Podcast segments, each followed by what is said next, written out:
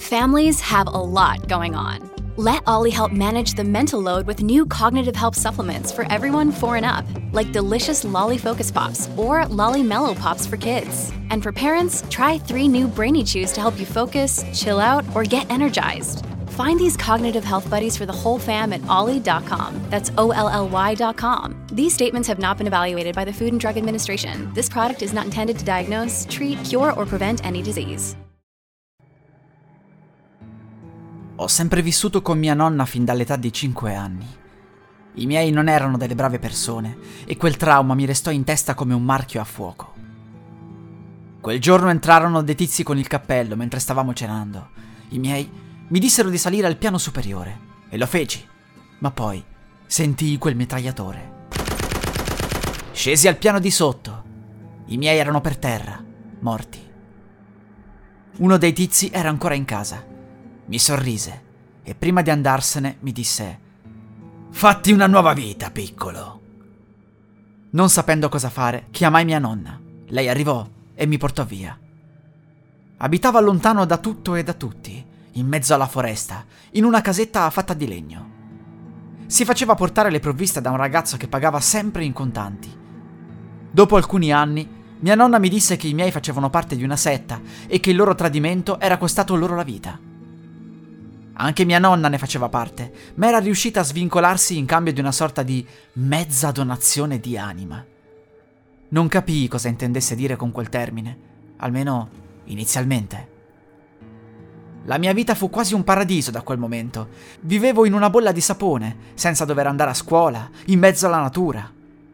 Mia nonna mi insegnava a fare tutto e mi faceva fare dei lavoretti. Mi disse che un giorno mi sarei occupato io delle provviste e che avrei venduto la legna del nostro territorio per fare soldi.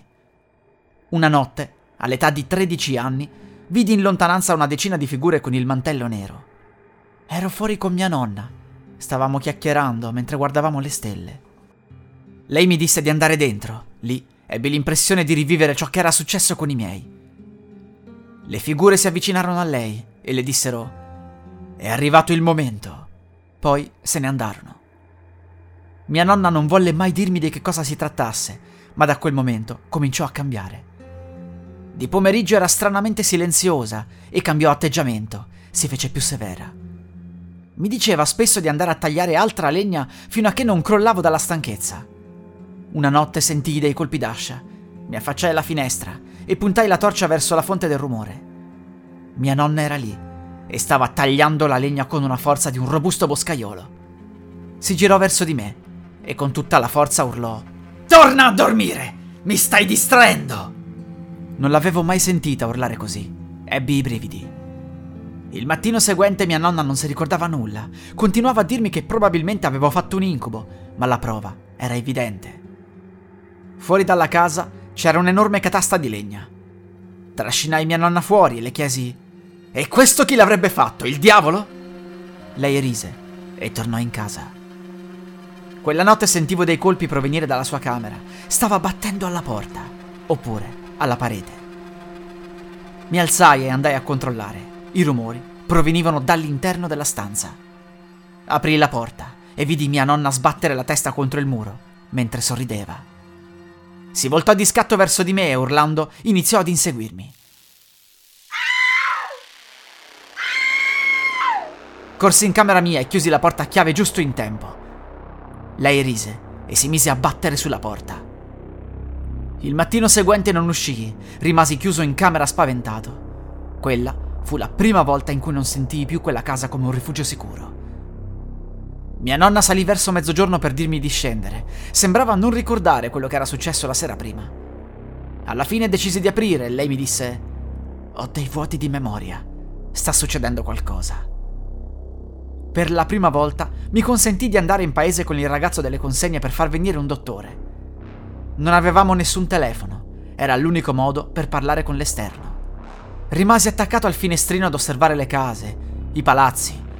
Tutto quello che sapevo del mondo di fuori era tramite alcuni vecchi libri, ma vederlo di persona.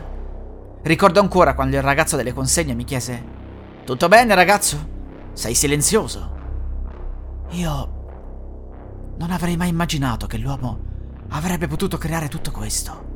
Io sono rimasto sempre lontano da tutto, senza contatti con l'esterno. È incredibile. Semplicemente incredibile. Mia nonna mi aveva da sempre descritto il mondo esterno come un covo di criminali e di persone malvagie, ma camminando per strada non ebbi quell'impressione. Dopo aver chiamato il dottore, il ragazzo mi portò a casa sua e mi disse: Lasciamo che il dottore intanto vada da lei. Ti riporterò a casa questa sera. Vorrei farti vedere qualcosa di questo mondo. Ti porterò a mangiare fuori, poi andremo a prenderti qualcosa da vestire. Hai sempre quei 10-20 vestiti da anni. Stai crescendo. Hai bisogno di qualcosa di nuovo. Non vedi che ti stanno stretti? Fu incredibile. Non mi divertivo così da... Beh, forse non mi sono mai divertito veramente in vita mia. Volevo tornare lì. Non volevo rimanere chiuso in casa da mia nonna. Il ragazzo tirò fuori un vecchio cellulare, mi insegnò ad usarlo e mi disse: Tienilo nascosto.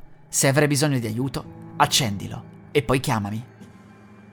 Una volta tornati da mia nonna, trovammo il dottore che se ne stava andando. Lui disse che era tutto ok, che mia nonna stava benissimo, dette la colpa allo stress. Ma ogni notte era sempre peggio. La sentivo urlare dalla sua stanza, a volte si muoveva per i corridoi, correndo e sbattendo. Una volta l'ho sentita pure rotolare giù dalle scale. La sentii urlare dal piano di sotto e fra le risate mi chiamò. Vieni ad aiutarmi, mi sono fatta male! Hey, it's Kaylee Cuoco for Priceline. Ready to go to your happy place for a happy price? Well, why didn't you say so? Just download the Priceline app right now and save up to 60% on hotels. So, whether it's Cousin Kevin's Kazoo concert in Kansas City, go Kevin, or Becky's Bachelorette Bash in Bermuda, you never have to miss a trip ever again. So, download the Priceline app today. Your savings are waiting. Go to your happy place for a happy price. Go to your happy price, Priceline. Non uscii mai da camera mia dopo il tramonto. Solo all'alba aprivo la porta. Un giorno dissi a mia nonna che volevo andare in paese, ma lei me lo vietò. Ogni tanto, quando facevo un giro nella foresta, chiamavo il ragazzo delle consegne e lo tenevo aggiornato sulla situazione. Lui mi disse di resistere e che un giorno mi avrebbe portato via da lì. All'età di 14 anni, mia nonna era ridotta a un vegetale. Mangiava a malapena dovevo occuparmi io di tutto. Mentre di notte si animava e faceva la pazza. Chiamai di nuovo il dottore, secondo lui mia nonna aveva la demenza senile. Mi chiese di badare a lei ancora per una settimana, mentre lui avrebbe preparato i documenti per farla andare in un istituto apposito. Ero felice. Io avrei potuto trasferirmi in città e farmi una nuova vita. Ma quella felicità svanì quella sera stessa. Come sempre mia nonna stava andando fuori di testa. Io ero chiuso in camera. Venne alla mia porta e disse: Così vuoi andartene, eh? Pensi di poterti sbarazzare così facilmente di me? Detto questo, buttò giù la porta e si lanciò su di me.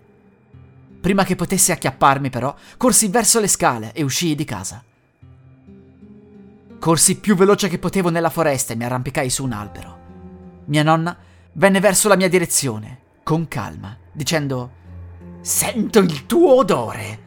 So dove sei. Feci partire la chiamata dal cellulare che tenevo in tasca. Il ragazzo delle consegne mi disse che sarebbe venuto al volo. Mia nonna venne sotto il mio albero, alzò lo sguardo e disse Eccoti! Eccoti! Non ti muovere, torno subito.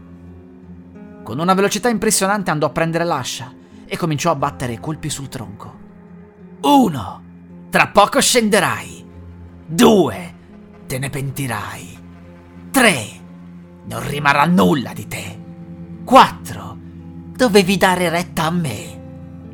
L'albero crollò su un altro, ma riuscì a rimanere aggrappato ad un ramo. Mia nonna rise e disse: Adesso mi farai tagliare tutti gli altri alberi rimasti? Detto questo, si mise seduta e iniziò a parlare in una lingua sconosciuta. Rimase in quella condizione per una decina di minuti, poi tornò in sé e iniziò a battere colpi sul nuovo albero. Sentì il motore di un pick-up. Il ragazzo delle consegne arrivò a gran velocità, mettendo sotto mia nonna. Lei rimase incastrata sotto le ruote.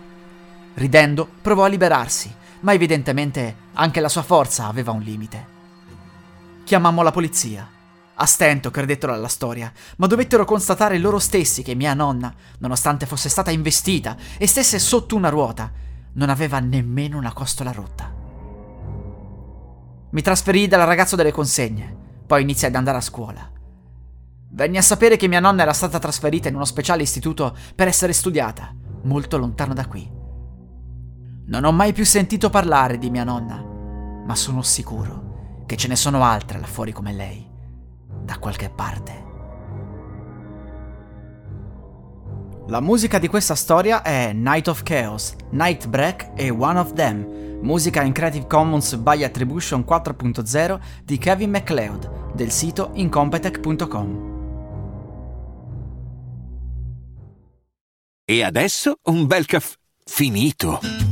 Perché rischiare di rimanere senza caffè quando puoi abbonarti a Caffè Borbone? Prezzi vantaggiosi, costi di spedizione inclusi, tante possibilità di personalizzazione e l'abbonamento lo sospendi quando vuoi. Decidi tu la frequenza, la qualità, scegli tra le cialde e capsule compatibili e crea il tuo mix di gusti e miscele. Mai più senza caffè con l'abbonamento Caffè Borbone. Tutte le info su caffèborbone.com.